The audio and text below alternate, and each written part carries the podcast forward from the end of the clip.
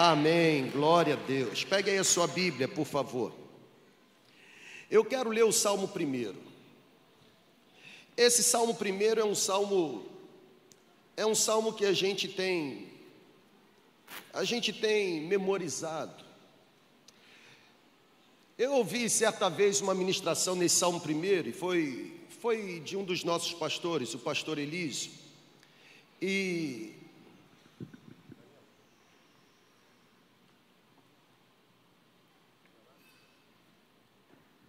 É, e, e, eu me lembro que, destacando o verso 1, quando diz não se assenta na roda dos escarnecedores, uma frase que ele usou me marcou.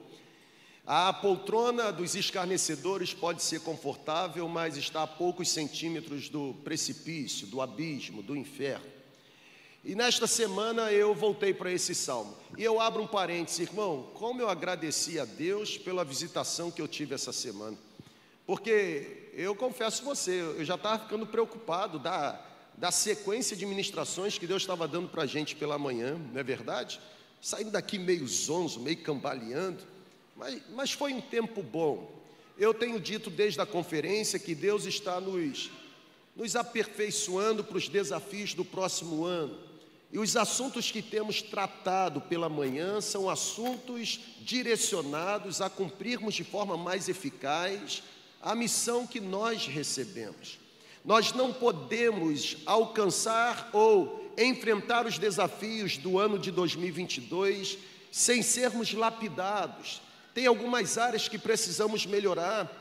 É por isso que Deus nos falou num domingo pela manhã sobre liderança enquanto dom espiritual, enquanto um presente dado por Deus. É por isso que Deus ministrou sobre nós. Já está aqui comigo? Amém ou não amém? Vem para cá. É por isso que Deus falou conosco sobre a diferença de uma liderança carnal e uma liderança espiritual. Deus nos falou sobre componentes de uma comunidade saudável, caráter, dom, vocação, sabe, devoção espiritual. Deus nos falou sobre a bênção da submissão, como é importante a submissão. Deus nos falou sobre honra, e domingo passado pela manhã, Deus nos ministrou sobre ah, uma pseudo-religiosidade que de alguma forma é manifesta pela, pelo, ah, pela infiltração do espírito de Jezabel. Aconteceu na igreja de Tiatira e acontece semana após semana nas igrejas deste tempo. Eu quero olhar para esse texto e quero pensar com você sobre produzindo frutos duradouros. Este é o nosso grande chamado. Este é o legado que nós devemos deixar para a próxima geração. Os frutos que precisam ser produzidos por nós precisam ser frutos que durem, precisam ser frutos que permaneçam. Olhe comigo o que diz o Salmo 1. Diz assim a Bíblia: Como é feliz aquele que não segue o conselho dos ímpios. Em algumas traduções aparece bem-aventurado ou feliz ao extremo. Felizes ao extremo são aqueles que não aceitam o conselho de pessoas ímpias. Felizes ao extremo são aqueles que não imitam a conduta de pecadores. Felizes ao extremo são aqueles que não se permitem assentar na roda de zombadores.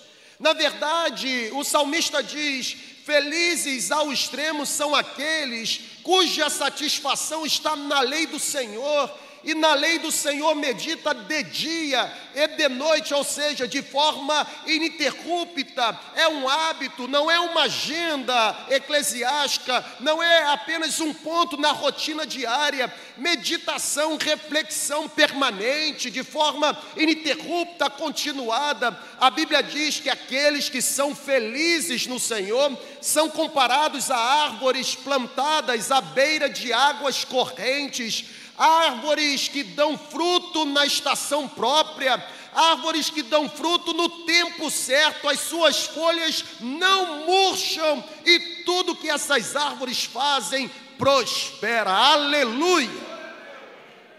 Só que o salmo também diz que este não é o caso dos ímpios. Os ímpios são como palha que o vento espalha. Os ímpios são como palha que o vento leva. Por isso os ímpios jamais irão. Irmão, isso é profético. Levante a mão. Os ímpios jamais resistirão no julgamento, nem os pecadores na comunidade dos justos. E aí vem a guisa de conclusão: qual é? O Senhor aprova o caminho de um homem justo, ou o Senhor aprova o caminho dos justos, mas o caminho dos ímpios leva à destruição. Nós já poderíamos nos levantar e ó, vazar, porque que verdade nesse salmo. Que verdade nesse salmo. Eu gosto da forma como o salmista compõe esta canção. Na verdade, este salmo apresenta um contraste entre dois extremos. Os seis versos, eles trazem para nós um contraponto. De um lado está o modo de vida verdadeiramente honesto, de um lado está o modo de vida completamente íntegro. De um lado está o modo de vida completamente dedicado, consagrado.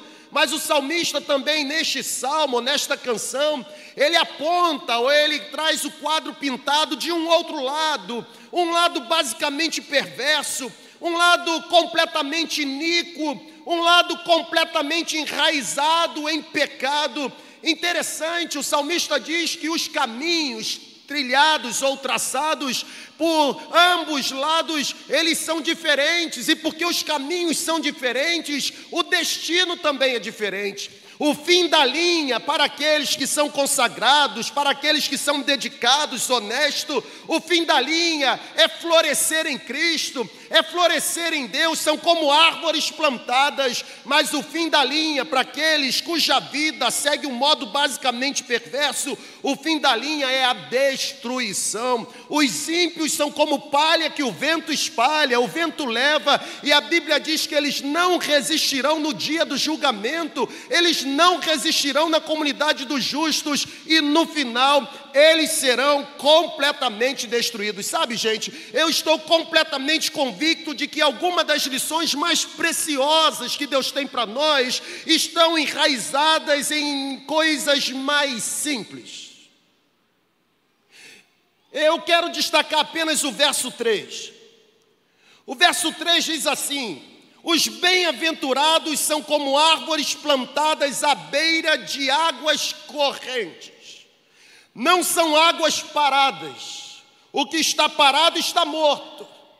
O que está em, o que é corrente se renova, está vivo. Os bem-aventurados são como árvores plantadas junto a ribeiros de águas correntes. Dão fruto na estação própria, no tempo certo, as suas folhas não murcham e tudo o que fazem prospera. Eu e você estamos desfrutando de um privilégio inexplicável. A prova disso foi o que aconteceu ontem. Tudo que a gente planeja para Deus, Deus coloca a mão e faz prosperar. Que coisa extraordinária. Eu queria que você colocasse na sua agenda o compromisso de participar sempre de um encontro nosso de prestação de contas. No primeiro encontro que nós tivemos, aquele outro prédio, ele ficou lotado. Eu não sei qual foi a motivação. Mas se a motivação não foi nobre, foi frustrada. Nós estamos fazendo a prestação de conta aqui nesse auditório. Você que é membro da igreja, eu sugiro você participar. Porque você poderá presenciar o quanto Deus tem nos feito prosperar. Ele nos plantou perto de ribeiros de águas correntes. Se tem algo que hoje não falta para a nossa comunidade é recurso financeiro, gente. É óbvio que eu não falo isso para você se sentir desmotivado a contribuir. Eu falo isso para você ser encorajado a contribuir ainda mais. Porque quanto mais nós temos, mais nós estamos distribuindo. A prova disso é que enquanto nós estamos aqui nesse prédio, tem pastora nossa fazendo o que todos nós não somos capazes de fazer presencialmente, levando palavra, mas também levando recurso, a fim de que famílias sejam abençoadas. Eu e você estamos desfrutando de um privilégio. Nós estamos vivendo um dos mais extraordinários momentos da história da igreja de Jesus. Sabe, gente, a igreja de Jesus está experimentando um tremendo crescimento e nós somos prova disso. Nós somos hoje mais do que 4 mil pessoas conectadas em todas as avenidas da nossa comunidade. É muita gente. E não são 4 mil pessoas escritas no papel, porque a igreja tem desse jeito, né? Aquele negócio de dizer assim: temos 5 mil membros, mas na verdade frequência de 500. Hoje nós temos mais gente frequentando e conectado do que membresia registrada. Louvado seja o nome de Jesus por isso. Até porque o hall de membros de uma igreja nunca será o livro da vida. Tem gente com nome no hall de membro e vai para o inferno. Porque é ímpia, serve a Satanás. Deixa eu abrir um parênteses, eu estou calmo, hein, gente?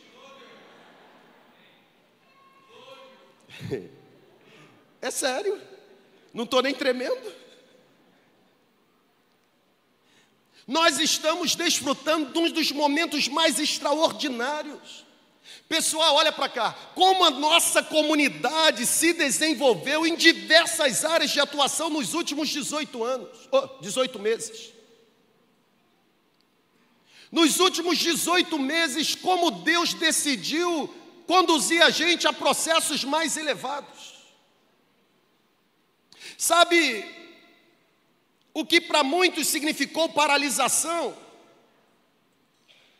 Nesse período de pandemia, o que para muitos significou retrocesso, recessão, para nós funcionou como aceleração. Eu estava reunido com algumas pessoas específicas da nossa equipe de trabalho, e aí eu dizia para elas assim: o tema para o ano que vem. Cara, o pessoal está dizendo sobre tentar resgatar o tempo que ficou perdido, embora isso não seja humanamente falando possível. Ah, vamos falar sobre aceleração. E aí a ficha caiu. Eu falei assim, mas como falar de aceleração se nós já estamos acelerados? Nós não paramos, gente. Começamos a pandemia destituindo células, que na verdade eram grupos de comunhão. Supervisores que não foram capacitados para supervisionar, mas foram promovidos pela incompetência de liderar. Cansaram de liderar a célula, agora foram promovidos à supervisão. Nunca vi isso. A liderança é pelo exemplo. E no período de retrocesso, de paralisação, hoje nós somos mais de 250 líderes de célula. Uma igreja não apenas que se reúne no prédio, mas semanalmente, em vários dias da semana, espalhada por várias casas. Se tem um poder que brilha hoje no nosso meio, é a capacidade da luz resplandecer não apenas num ponto, mas em vários pontos da cidade. Você está aqui comigo? Você pode até não concordar com o que eu estou falando, mas você não pode negar a comprovação dos fatos. Está comprovado. A prova é isso aqui: um domingo pela manhã, um auditório cheio. Quantas pessoas estão conectadas nesse exato momento através da plataforma? Multiplica, seja modesto, multiplica por dois. Embora os especialistas mandam de multiplicar por três. Quem nós somos hoje, não conseguimos nos reunir dentro do maior prédio que possuímos. Se isso não é prova de que fomos plantados junto a ribeiros de água corrente, eu não sei mais o que falar para você. Você está entendendo? Sabe, gente, nós temos tido, enquanto Igreja de Jesus, a oportunidade de produzir novos discípulos. Novos discípulos para o reino de Deus, nós temos tido, enquanto discípulos de Jesus, a oportunidade de ajudar pessoas a destravarem todo o potencial, a colocarem em atividade dons, talentos, a fim de que outras pessoas sejam edificadas e o Senhor da igreja se sinta glorificado. Isso é dádiva. Sabe, eu reconheço, eu sou grato Preste muita atenção. Eu sou grato por tudo que Deus tem realizado através da nossa comunidade de fé ao longo dos anos. Eu vou repetir. Eu não estou falando ao longo dos últimos 18 meses neste momento. Eu sou grato por tudo que Deus vem realizando em nossa comunidade de fé ao longo dos anos. Eu sou grato por tudo que Deus já nos deu o privilégio de conquistar até aqui. Mas olha para cá. O que nós já conquistamos até aqui, eu garanto, é pouco, se comparado com o período de colheita no qual estamos prestes a entrar. Eu vou repetir, porque você não entendeu. Porque se você entendesse agora era hora de quem voa voar.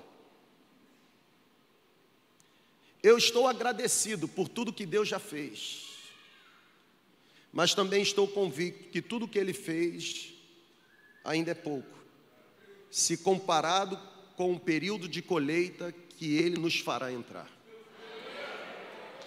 Sabe, de acordo com o Salmo, se nós somos igreja de Jesus, se somos seguidores de Cristo, de acordo com o Salmo, o nosso chamado, o nosso destino são para que sejamos frutíferos. Árvore plantada junto a ribeiros de água é plantada com a finalidade de produzir frutos. Ninguém planta árvore apenas com vontade de desfrutar de sombra. Embora algumas árvores não sejam frutíferas. Mas a grande verdade é que, quando relacionada à dinâmica do reino, o nosso chamado é para que possamos produzir frutos, e olha para cá, não apenas frutos, mas produzirmos muitos frutos. E não apenas muitos frutos, mas produzirmos frutos que durem, frutos que permaneçam, frutos que sejam duradouros. Sabe, gente, no Novo Testamento, quando Jesus se apresenta como a videira verdadeira e o seu pai como agricultor, Jesus, neste capítulo 15 de João, Jesus diz que os seus seguidores são como os ramos. Nos lábios de Jesus, os seus discípulos são como ramos enxertados na videira. É por isso que ele diz: sem mim vocês não podem fazer nada. Vocês só darão muitos frutos se permanecerem em mim. Na verdade, o versículo 16 diz: Não foram vocês que me escolheram, mas eu escolhi vocês. Para quê? Para se reunirem num prédio? Não, para que vocês vão. Movimento, não é estático, é dinâmico. Vocês vão e deem muitos frutos, frutos que permaneçam. O nosso chamado é para a produção de muitos frutos, frutos que durem, frutos que permaneçam. Na verdade, para Jesus, alguns ramos são formosos, alguns ramos são belos, por quê? Porque são ramos produtivos. E Jesus também diz em João 15 que outros ramos são ramos podres, são ramos que, na verdade, possuem folhas, mas não produzem frutos. E Jesus diz lá em João 15 que ramos belos, aparentemente, mas infrutíferos, sabe o que acontece? É cortado, o final é a destruição, o final é ser queimado com fogo. Que tipo de ramos nós temos nos tornado? Se estamos enxertados na videira, tem que ter frutos e não apenas frutos, muitos frutos e não apenas muitos frutos, tem que ter muitos frutos que durem, que são duradouros. É por isso que, olhando para o Salmo primeiro, eu quero fazer três destaques, e o primeiro é exatamente esse. Se o nosso chamado é para produzir frutos duradouros, a primeira lição que precisamos aprender é que raízes precedem o fruto, ou os frutos. Não tem como produzir frutos se não existirem raízes, e raízes profundas. No ciclo de crescimento de plantas frutíferas, o fruto é a última coisa, gente. Ninguém planta hoje já colhendo fruto amanhã. Amém? Irmão, você está tão quietinho. Eu já me acostumei a vocês mais barulhento. Diz amém, irmão. No ciclo natural do crescimento de plantas e plantas frutíferas, o fruto é o final da linha. Na verdade, preste muita atenção numa coisa: o ciclo começa não com fruto, o ciclo começa com uma semente sendo plantada, com uma semente sendo atirada no solo.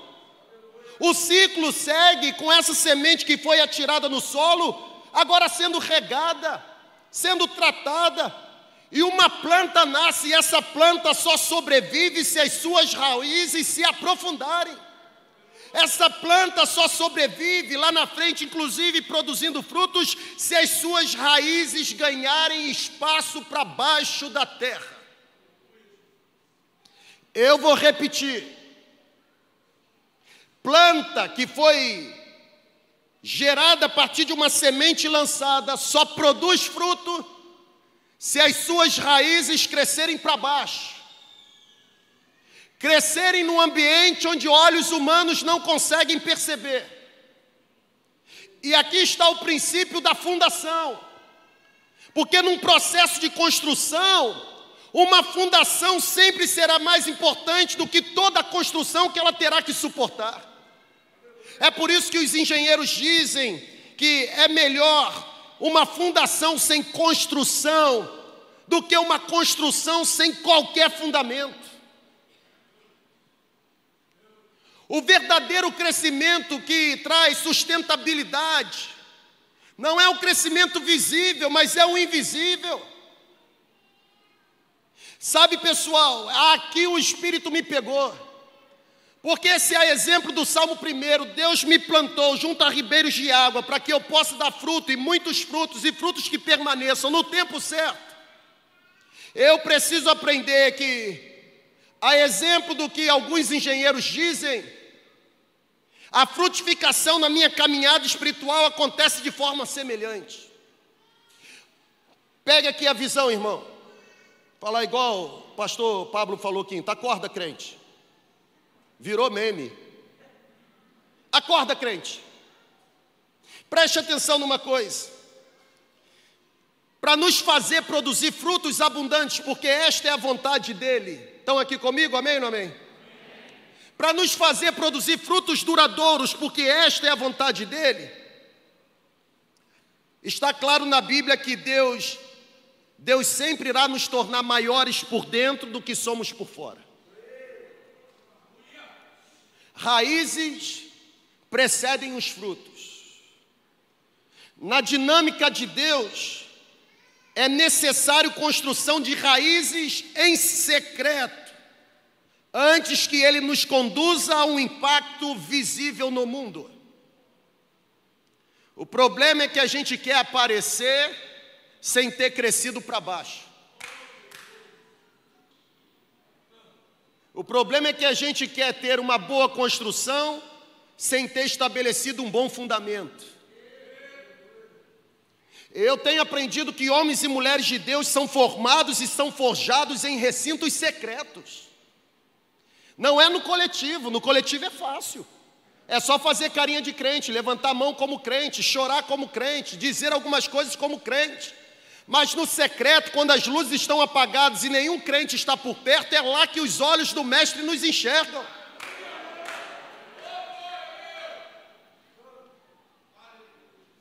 Antes de nos dar o privilégio de ter um impacto visível, Deus nos conduz à construção de raízes em secreto. No processo de frutificação, a gente precisa aprender, pessoal, não se pode impactar pessoas publicamente sem sermos impactados por Deus internamente, no secreto. Não tem como. Não toca nos corações. Atitude divorciada ou palavra divorciada de atitude não causa efeito, não produz fruto duradouro. Sabe, no processo de frutificação, é importante sermos construídos primeiro por dentro. Tem que refazer as motivações, tem que refazer a mente, tem que refazer o coração. Frutos duradouros só chegam com a longa caminhada de aprofundamento das nossas raízes. Está vivo ainda? Frutos duradouros só são produzidos ao longo de uma caminhada de aprofundamento, de intimidade com Deus. Sem raízes profundas, irmão, pega a visão, hein? Sem raízes profundas não há frutos. E se houver frutos, não são frutos que duram. Eu vou repetir. Sem raízes profundas não há frutos. E se houver frutos e não houverem, porque haver no sentido de existir é impessoal. Se não houver ou se houver frutos sem raízes profundas, são frutos que não duram. Tem bicho, está contaminado, está estragado, e o final será lata do lixo destruição.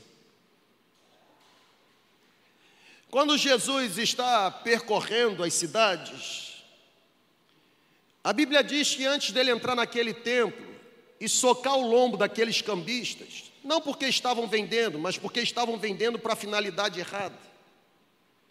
A Bíblia diz que Jesus teve fome, parou com seus discípulos diante de uma figueira, procurou fruto, e o texto bíblico diz que aquela figueira tinha folhas bonitas, era frondosa. De que, que adianta ser bonita, ser frondosa, se não tem fruto para alimentar? Galera, folha bonita, no máximo que produz é chá. E chá não mata a fome do povo, que mata a fome do povo é fruto. Jesus reservou a sua condenação mais enfática para uma figueira que não tinha fruto para apresentar. Posso apertar um pouquinho? Estou calmo. Posso apertar um pouquinho? Assembleia extraordinária. Os que votam favoráveis, levante a mão, por favor. Amém. Vou apertar. Estenda sua mão e mostre agora os frutos que você já produziu.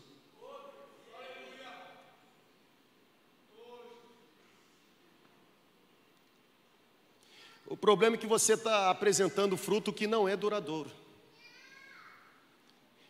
E Deus não se interessa com fruto que não é duradouro.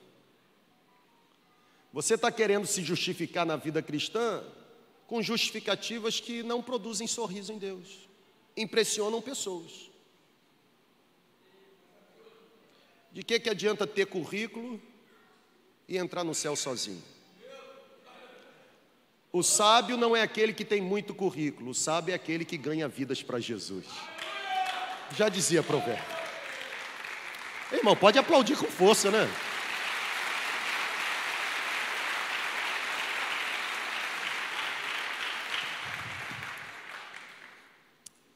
Eu, quando estava aqui nesse exato momento, eu, eu fui lembrado por Deus de um texto, Mateus capítulo 13. Quando a Bíblia diz que o semeador saiu para semear e agora pegou a semente, parte da semente jogou num tipo de solo, como por exemplo a beira do caminho. Parte da semente caiu no outro tipo de solo. Olha o que, que dizem os versículos 20 e 21 de Mateus 13. Quando a semente, ou parte da semente, caiu no terreno pedregoso, rochoso.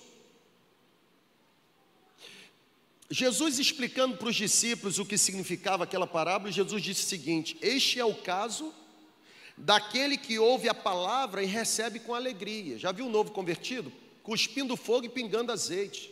Parece pastel de rodoviária, cheio de óleo, já viu? O cara tá. Gostou dessa? Cultura, irmão. É só você ter amigo pentecostal que você aprende tudo isso. O cara chegou para mim e falou assim: rapaz, você está igual pastel de rodoviário. Eu falei: pastel de. É, cheio de óleo. Eu falei: ó. Eu acho que foi elogio. Para mim, não para o pastel da rodoviária. Jesus diz assim: a parte da semente que caiu entre as pedras é semelhante àquele que ouve a palavra, recebe com alegria. No entanto, porque não tem o que, gente? Porque não tem raiz. Porque a superficial não cresceu para baixo, não se aprofundou. Qual o resultado? permanece pouco tempo, não é duradouro. Quando surge uma tribulação, perseguição por causa da palavra, logo abandona. O apóstolo Paulo, quando escreve a sua carta aos Gálatas, fazendo o rompimento com o judaísmo, capítulo 4, versículo 19, Paulo diz assim: Eu sofro constantemente as dores de parto até que Cristo seja gerado em vocês. É mais do que pregar o evangelho, a pessoa levantar a mão, a pessoa realizar a oração de Romanos 10 e você achar que está pronto o processo, não está. É parto, é sofrimento, é trabalho artesanal, isso aqui não ia se transformar no que está aqui visivelmente se antes mãos não trabalhassem dia e noite para transformar uma madeira bruta nessa obra de arte. Frutos que permanecem, irmão, olha, é suor. O semeador saiu para semear. Tem que ter raiz. Se não tem raiz, não tem fruto. E se tiver fruto, não permanece. Estão entendendo, gente? Na vida cristã não é diferente. Eu confesso que, como pastor, eu confesso, não existe nada mais triste do que presenciar sementes que foram lançadas, gente que foi alcançada e, porque foi alcançada, começou a produzir paixão e visão. Gente agora que começa a morrer espiritualmente porque não tem raiz é levado por todo vento de doutrina, é manipulado, é ludibriado. Basta impostar a voz como um profeta que acha que é profeta e se inibe. Não é não se comporta como os bereanos se comportavam. Você está dizendo em nome de Deus, mas deixa eu ver se a palavra de Deus confirma o que você está dizendo em nome de Deus. As nossas experiências humanas não têm maior grau de autoridade e validade do que a palavra de Deus. Irmãos, nós somos ortodoxos e ortodoxia não tem a ver com liturgia, ortodoxia tem a ver com seguir a doutrina verdadeira, e doutrina verdadeira está mais do que um princípio denominacional. A Bíblia é uma só, denominações são várias, a interpretação que se faz da Bíblia são várias interpretações, mas o princípio bíblico continua o mesmo. Aqui nessa igreja, a Bíblia é a autoridade máxima no campo da religião.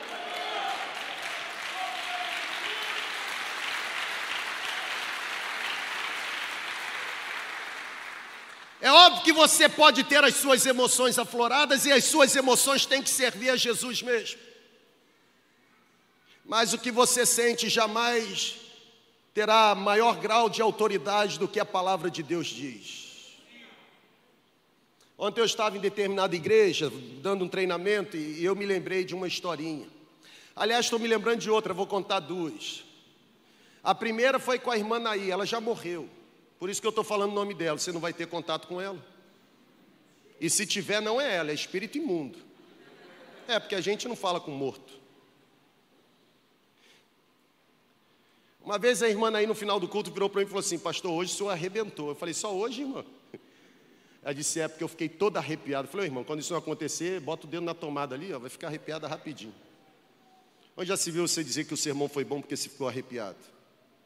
Tem gente que fica arrepiado, cai no chão e quando levanta continua a mesma peste. Transformação tem a ver com arrepio, transformação tem a ver com mudança de caráter. E a outra história eu nem lembro, Marcelo. Contei ontem. Ah, lembrei. Lembrei de mais uma. Eu vou contar aqui. Eu tive um pastor chamado Elias Teófilo, homem santo. Eu tive escola. Eu tive escola. E, e interessante porque quando eu, eu assumi, eu, eu, quando eu comecei a pastorear o ministério que ele pastoreou durante muito tempo, e ele morava duas casas depois do prédio da igreja. E ele tinha um costume muito legal, porque quando alguém ia reclamar alguma coisa com ele do que eu fazia, ele pegava pelo braço e, e me e levava aonde eu estava e falava assim: Ó, está falando mal do seu ministério. Aquilo era fantástico. E uma vez alguém reclamou com ele sobre o que eu estava fazendo, ele virou e falou assim: Porque a pessoa ainda me chamou de menino. Aquele menino que está lá, como quem diz, você que colocou, está fazendo umas mudanças. Falou assim: ô irmão, volta para lá e ajuda aquele menino, porque vassoura nova varre até os cantos.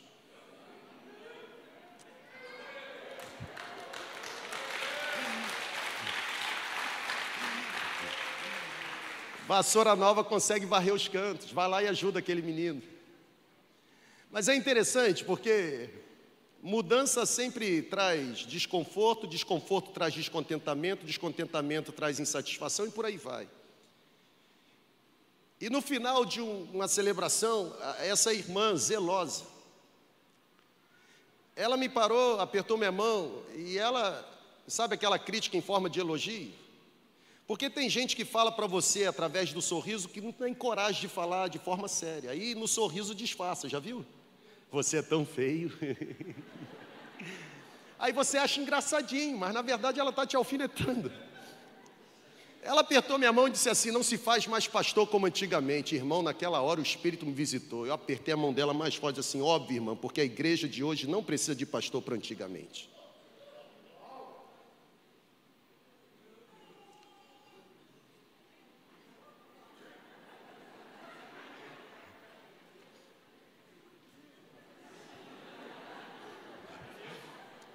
Sabe, gente? Raízes precedem o fruto, ou raízes precedem os frutos. Eu ainda vou ver você fazendo essa, essa dancinha.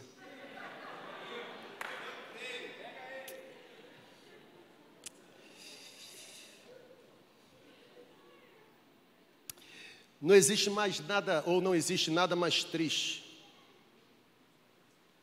enquanto pastor, do que presenciar pessoas que começaram bem a sua caminhada morrerem porque não aprofundaram as raízes. Pessoal, não existe nada mais triste para um pastor presenciar pessoas que começaram bem a vida espiritual morrerem no meio do caminho, porque não aprofundaram raízes. Na vida cristã não é com forte a gente começa a correr em direção ao chamado de Deus. Preste atenção nisso. Na vida cristã não é a intensidade ou a velocidade que colocamos em direção ao alcance do chamado que Deus tem para nós. Na vida cristã, a grande questão não é quão forte a gente começa, mas quão forte a gente termina a corrida. Raízes são mais importantes do que os frutos. Fomos plantados junto a ribeiros de águas, tem que ter crescimento para baixo da terra. Daqui a pouco os frutos virão porque cresceu para baixo da terra. Sabe, o prêmio nunca será obtido no início da corrida.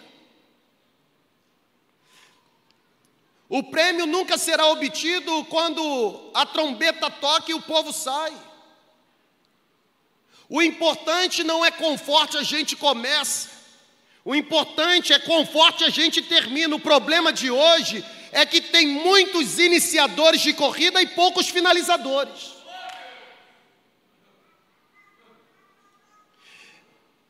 A gente precisa aprender o que o autor de Eclesiastes diz. O fim das coisas é melhor do que o seu princípio.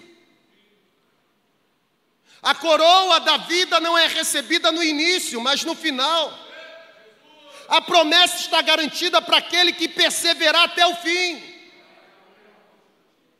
frutos que durem, frutos que permaneçam. Pessoal, a nossa missão é de longo prazo.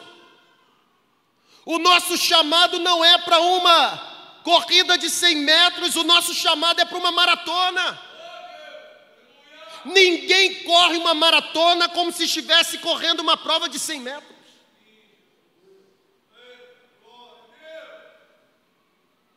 Prova de 100 metros, galera, ó. Abre a porta do curral, o boi sai igual louco. Mas maratona, São Silvestre? Negativo. Tem que ser estratégico. Tem trecho no percurso que é subida. Tem trecho que é descida. Você precisa estudar sobre os seus oponentes, saber o ponto alto, o ponto baixo, ou o ponto forte, o ponto fraco. Tem que saber a cadência, estabelecer o ritmo adequado. Está pegando, irmão? O nosso chamado não é para 100 metros. Nós precisamos ajustar o ritmo para longo prazo e não para velocidade. Não adianta ter velocidade e não ter persistência. Você vai dominar a prova durante um período, mas não vai chegar ao final da prova. Vai cansar. É por isso que eu sempre oriento os nossos pastores: não atenda a todo pedido que vocês recebem, vocês não são obrigados a resolver toda demanda que chegam, vocês não são obrigados a fazerem tudo quanto as pessoas acham que vocês têm que fazer. Estabeleça o ritmo. Tem cenários que vocês não devem entrar, porque são cenários com assim aparência de carência espiritual, mas na verdade cenários construídos pelo diabo para sugar a força, paralisar você e impedir que você esteja produzindo frutos que durem. Eu nunca consigo falar com o pastor, oh, porque o assunto que você quer falar não me diz respeito.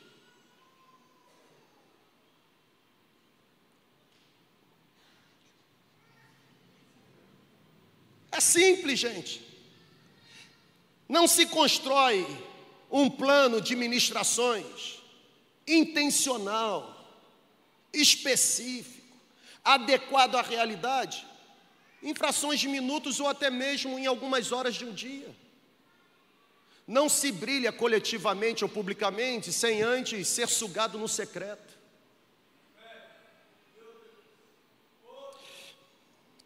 Velocidade diferente de perseverança. Talvez você esteja correndo rápido demais, mas não vai chegar no final. Porque, semelhantemente, a parte da semente que caiu entre o terreno ou entre as pedras não tem raiz.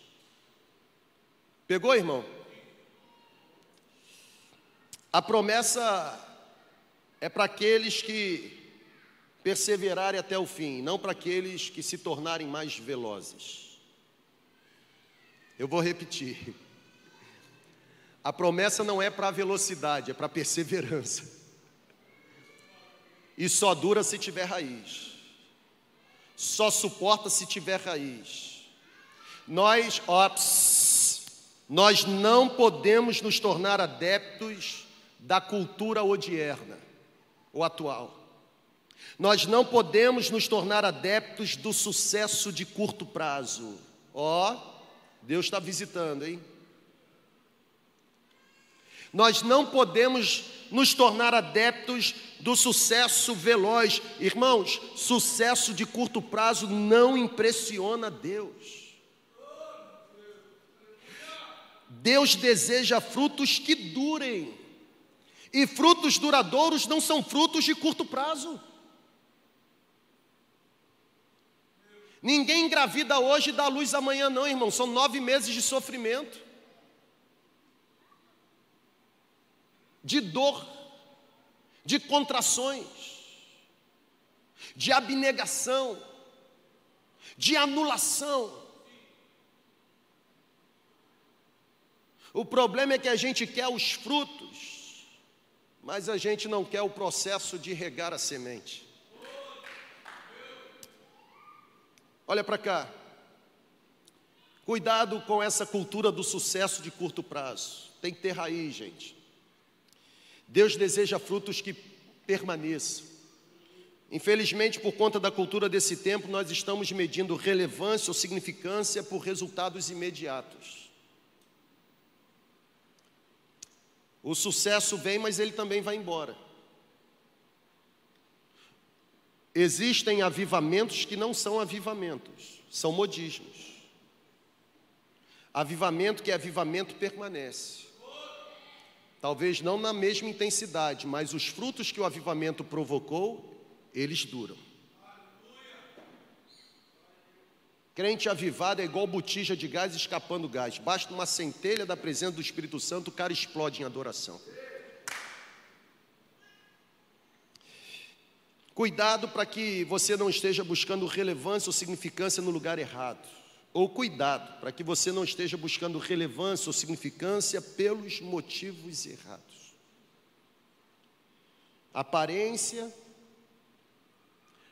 curtidas, sucesso de curto prazo não impressionam a Deus. Aquele que é capaz de enxergar em secreto para baixo. Aquele que é capaz de enxergar onde ninguém mais consegue enxergar, é Ele mesmo que sonda os corações, esquadrinha a motivação, e é por isso que Ele espera receber frutos que permaneçam. Mas tem uma segunda lição. Está tudo bem? Posso ir para o segundo ponto? O segundo é o seguinte: árvores plantadas junto a ribeiros de água não apenas entendem que raízes precedem frutos, mas aprendem que raízes levam tempo para se desenvolverem. Se observarmos na Bíblia, se fizermos uma leitura investigativa, nós perceberemos que aqueles que mais tiveram impacto duradouro no reino de Deus foram os mesmos que Deus conduziu durante um considerável tempo de preparação. Josué, para ser quem foi, precisou passar alguns anos auxiliando Moisés. Na verdade, a Bíblia diz que a preparação de Josué para fazer o que recebeu enquanto missão fazer durou aproximadamente 13 anos. A Bíblia diz que Moisés teve que passar 40 anos pastoreando no deserto antes de aparecer publicamente liderando o povo de Israel no Egito. Sabe, gente, ou para fora do Egito. Sabe, gente, dizem os analíticos bíblicos que Davi, o homem segundo o coração de Deus, olha que coisa interessante, raízes levam tempo. Davi, depois de ungido por Samuel na casa de seu pai Jessé, Davi teve que esperar por aproximadamente 18 anos até assumir o trono e teve oportunidade de usurpar o trono antes, pelo menos duas oportunidades para acabar com a raça de Saul. Mas Davi disse: Ai de mim, subir no trono antes do tempo de Deus, raízes levam tempo para se desenvolverem. A história de Davi é incomparável, é impressionante. Foi Davi quem inaugurou a era de ouro em Israel, pessoal. Foi Davi quem introduziu uma nova cultura de adoração entre o povo. A maioria dos salmos que nós recitamos, a maioria pertence a Davi. A Bíblia diz que o Messias prometido é chamado filho de Davi. Mas levou tempo. Quando se trata de produzir algo relevante para Deus, levante a sua mão aí, por favor, preste atenção, receba. Quando se trata de produzir algo relevante para Deus, o processo não pode ser acelerado não pode queimar etapa, não pode pular fase. Para ser muito, aliás, pode ser muito tentador acelerar o processo de Deus construir as nossas raízes. Pode ser muito tentador acelerar o processo de Deus nos colocar no lugar onde nós achamos que devemos estar. Agora preste atenção. Sair da sincronia com o tempo de Deus deixará a gente vulnerável. Sair da sincronia com o tempo de Deus colocará a gente em perigo. Eu me lembro quando ainda estava no seminário, Seminário Teológico Betel. Lá faz pastor.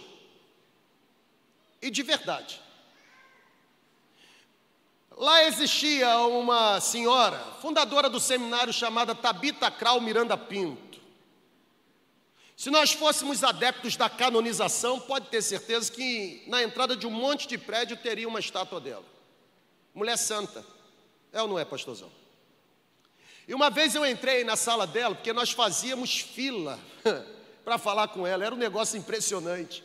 E aí uma vez eu, eu entrei na sala dela e, e, aí ela me perguntou como é que estavam as coisas, tudo mais. Daqui a pouco ela vira para mim e fala assim: Meu filho, Deus está me dando uma palavra para você. E ela disse: não tenha, te, não tenha pressa em ser pastor. Porque todo seminarista tem pressa em ser pastor. O cara no primeiro ano ele ora para assumir a primeira igreja batista da cidade, ele só quer PIB. Mas no segundo ano ele ora para assumir a primeira igreja batista, quer aparecer, ele quer qualquer coisa.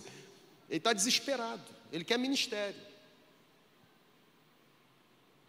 Ela disse para mim: não tenha pressa em ser pastor, seja pastor no tempo de Deus, porque se você for pastor no tempo de Deus, Deus vai se responsabilizar por todos os seus atos. Se você tentar ser pastor fora do tempo de Deus, você estará entregue à sua própria sorte. Raízes levam tempo para se desenvolverem.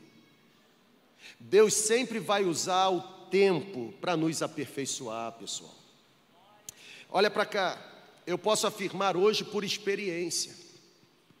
Eu posso afirmar hoje por experiência que se nós não tivermos todos os pilares da nossa fundação, do crescimento para baixo, irmão, pega isso aqui, irmão, é libertador. E você, pastor, que está assistindo essa ministração, depois do culto da sua igreja, anota isso aí na sua agenda, em nome de Jesus. Eu digo por experiência, se nós não tivermos todos os pilares da nossa fundação, da nossa, do nosso crescimento para baixo, quando Deus adicionar o peso do nosso chamado, não existirá base suficientemente capaz de sustentá-lo. Eu vou repetir. Se não tivermos raízes, se não passarmos pela escola do tempo, da preparação, quando Deus adicionar a estrutura ou o peso do chamado que recebemos, não haverá em nós base suficientemente capaz para sustentá-lo. É por isso que tem muitos líderes e pastores que desistem. Ou estão frustrados. A comparação é a pior arma utilizada por Satanás.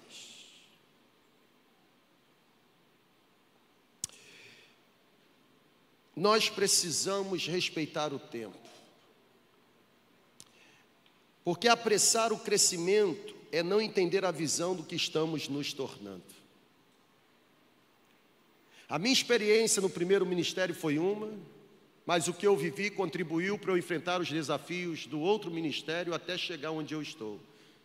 E ainda não estou pronto.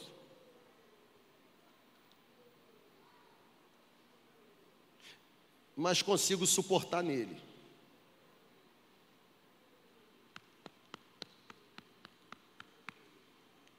Foi calejado pelo tempo. Eu já estou tempo suficiente no ministério para aprender que popularidade não mantém ninguém na liderança. A prova disso é Lucas capítulo 4. Começa com o povo adorando Jesus e o mesmo capítulo termina com o povo tentando precipitar Jesus do monte. Porque os mesmos que aplaudem amanhã são os mesmos que tacam pedra. Os mesmos que colocam no pedestal amanhã são os mesmos que querem arrancar o pedestal. Se a nossa motivação não estiver equilibrada e completamente direcionada para Ele, nos frustraremos. Reage aí, irmão. Há coisas na vida que não se pode apressar, sabia? E Deus não se sente pressionado a apressar os seus planos para o nosso crescimento. Na verdade, é preciso desacelerar para florescer, gente. Raiz que não que não respeita o tempo, fruto nasce precoce. E fruto precoce não dura. Você ainda está aqui ou já foi embora, irmão?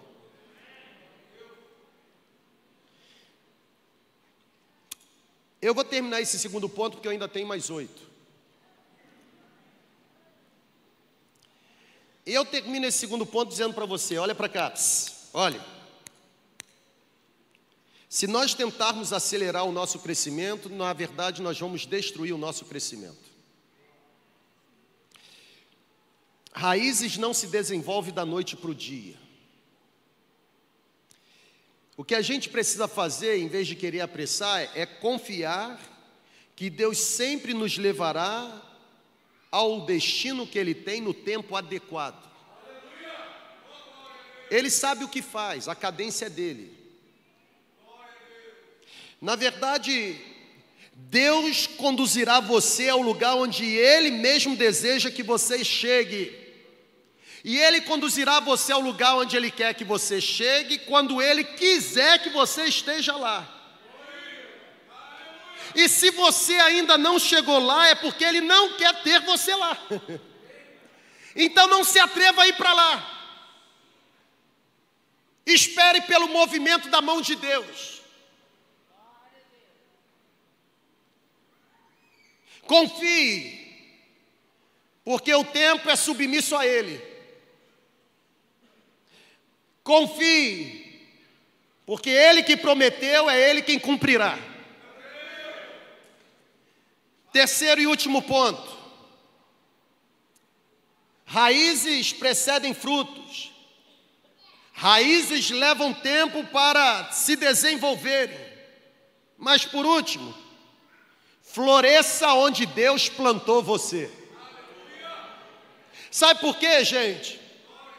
Porque eu tenho percebido que muitas pessoas não prosperam porque constantemente querem estar em outro lugar.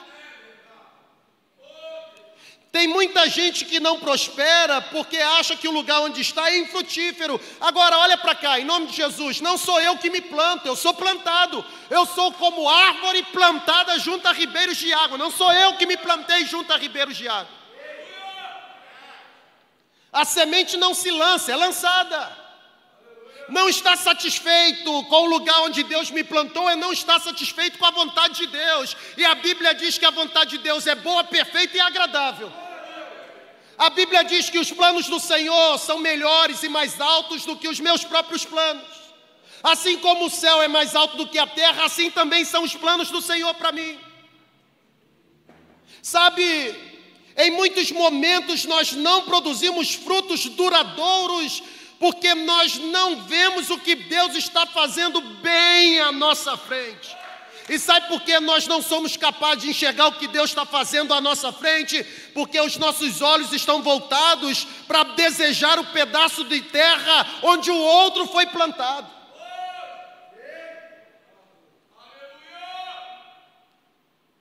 Eu não me sinto satisfeito aqui. E eu não consigo ter sensibilidade para ver o que Deus está fazendo aqui, porque os meus olhos estão voltados para lá. É o que a sabedoria popular diz. Equivocadamente, a grama do vizinho parece ser mais verdinha do que a nossa, mas não é. A goiaba de lá não é mais saborosa, porque é o mesmo semeador, gente.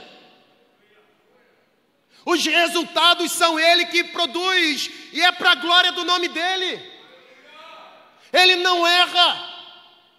Sabe, nós somos plantados, não temos autonomia. Até porque, se tivesse humanamente falando, eu não estaria em Campos, permaneceria em São Mateus. Óbvio. A vida muito tranquila. Na verdade, já estava preparado para morrer em São Mateus, gente. Pensando até em comprar vários lotes lá dentro do cemitério. Terra boa leite, mel, petróleo. Da pior qualidade, mas petróleo.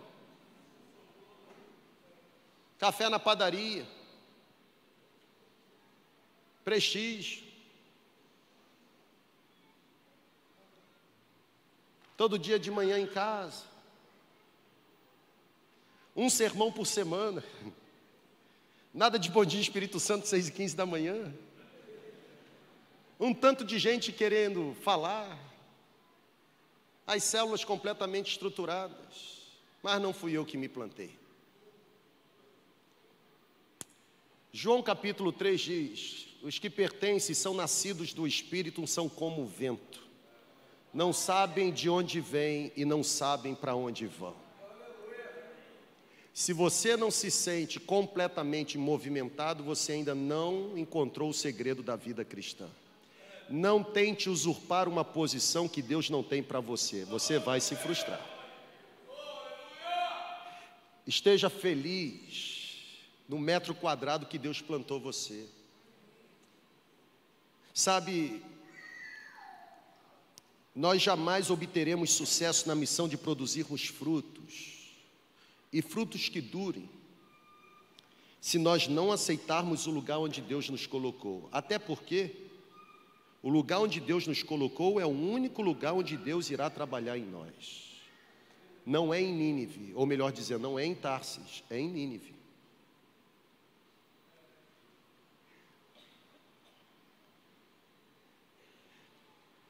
É em Jerusalém. Sucesso é diferente de resultado. Na verdade, sucesso vem antes do resultado. O problema é que a gente a gente estigmatiza o sucesso pelo resultado. Mas nem todo resultado é sucesso, porque nem todo avanço é avanço. Existem retrocessos que na verdade são ganhos. Nota meio complicado isso, né? Mas dá para entender, irmão? É igual estocar vento, tá dando para entender? Tá dando para entender? existe resultado que não é produtivo. Porque o sucesso não é o resultado, o sucesso é me manter fiel ao chamado que Deus tem para mim, embora eu não tenha muito resultado para apresentar. Neemias não teve sucesso quando terminou a construção do muro. Neemias teve sucesso quando se prontificou sair de onde estava e se enveredar na missão de reconstruir o muro. O sucesso veio antes. Interessante que naquele tempo, Sambalate, Tobias, Gesem, os amonitas diziam: basta uma raposa passar, o muro vai cair, porque eles achavam que a construção era de Neemias. O muro poderia estar sendo construído por Neemias, mas o muro não era projeto de Neemias, era projeto de Deus. E quem está envolvido no projeto de Deus, porque decidiu estar plantado onde Deus, ou permaneceu onde Deus o plantou, na verdade, qualquer investida contrária é, tem um para-raio, irmão. Aquele que habita no esconderijo do Altíssimo, a sombra do Onipotente descansará. O Senhor é o agricultor. Vamos terminar. O Senhor é o agricultor, e eu queria que nós terminássemos com essa frase: Nós somos apenas ramos enxertados. Eips, nós somos apenas ramos enxertados. Nós só nos sentiremos bem-sucedidos se encontrarmos paz para florescermos onde o agricultor decidiu nos plantar. Está ouvindo? Nós só nos sentiremos bem-sucedidos se encontrarmos paz para produzirmos frutos duradouros num ambiente onde o agricultor nos plantou. Deus sempre irá nos aprimorar antes de desenvolver alguma coisa através de nós. Por isso, a última frase que eu destaco é essa: nós não podemos nos deixar seduzir pelo sucesso de curto prazo. Nós não podemos nos deixar seduzir por um momento de popularidade. Pessoal, escolha ser quem termina a corrida. E terminar a corrida exige aprofundar raízes. Não há qualquer sentido abrigarmos no coração o desejo de transformar o cenário externo. Não há qualquer sentido abrigarmos no coração o desejo de transformar o mundo sem antes nos submetermos ao processo de aprofundamento das raízes. Os planos de Deus para a nossa caminhada, gente, não são planos modestos. Eu vou repetir. Fique em pé, por favor. Os planos de Deus para nossa comunidade de fé não são planos modestos. A visão é de Deus, gente. Eu vou repetir, você não entendeu. Quando eu falo que os planos de Deus não são modestos, eu estou dizendo que o que Deus tem para nós não é coisa pequenininha, não, gente. Deus não fica satisfeito com pouco resultado. Deus não fica satisfeito com um resultado qualquer, Ele espera ver muitos frutos. Na verdade, Ele nunca ficará satisfeito com resultados temporários. É por isso que frutificar duradoura e abundantemente é mandatório para nós. Fomos plantados como árvores junto a ribeiros de águas, para darmos frutos e muitos frutos que permaneçam no tempo certo. E aí a promessa é: tudo o que fizermos resultará em prosperidade. A minha oração, e sincera oração, é que antes de brilharmos publicamente, que sejamos esmagados no secreto. Mais do que um mover coletivo, que haja visitação no privado. Mais do que um crescimento numérico, que haja um crescimento interior. Que a qualidade da comunidade seja consequência da pureza do coração. Que Deus nos abençoe.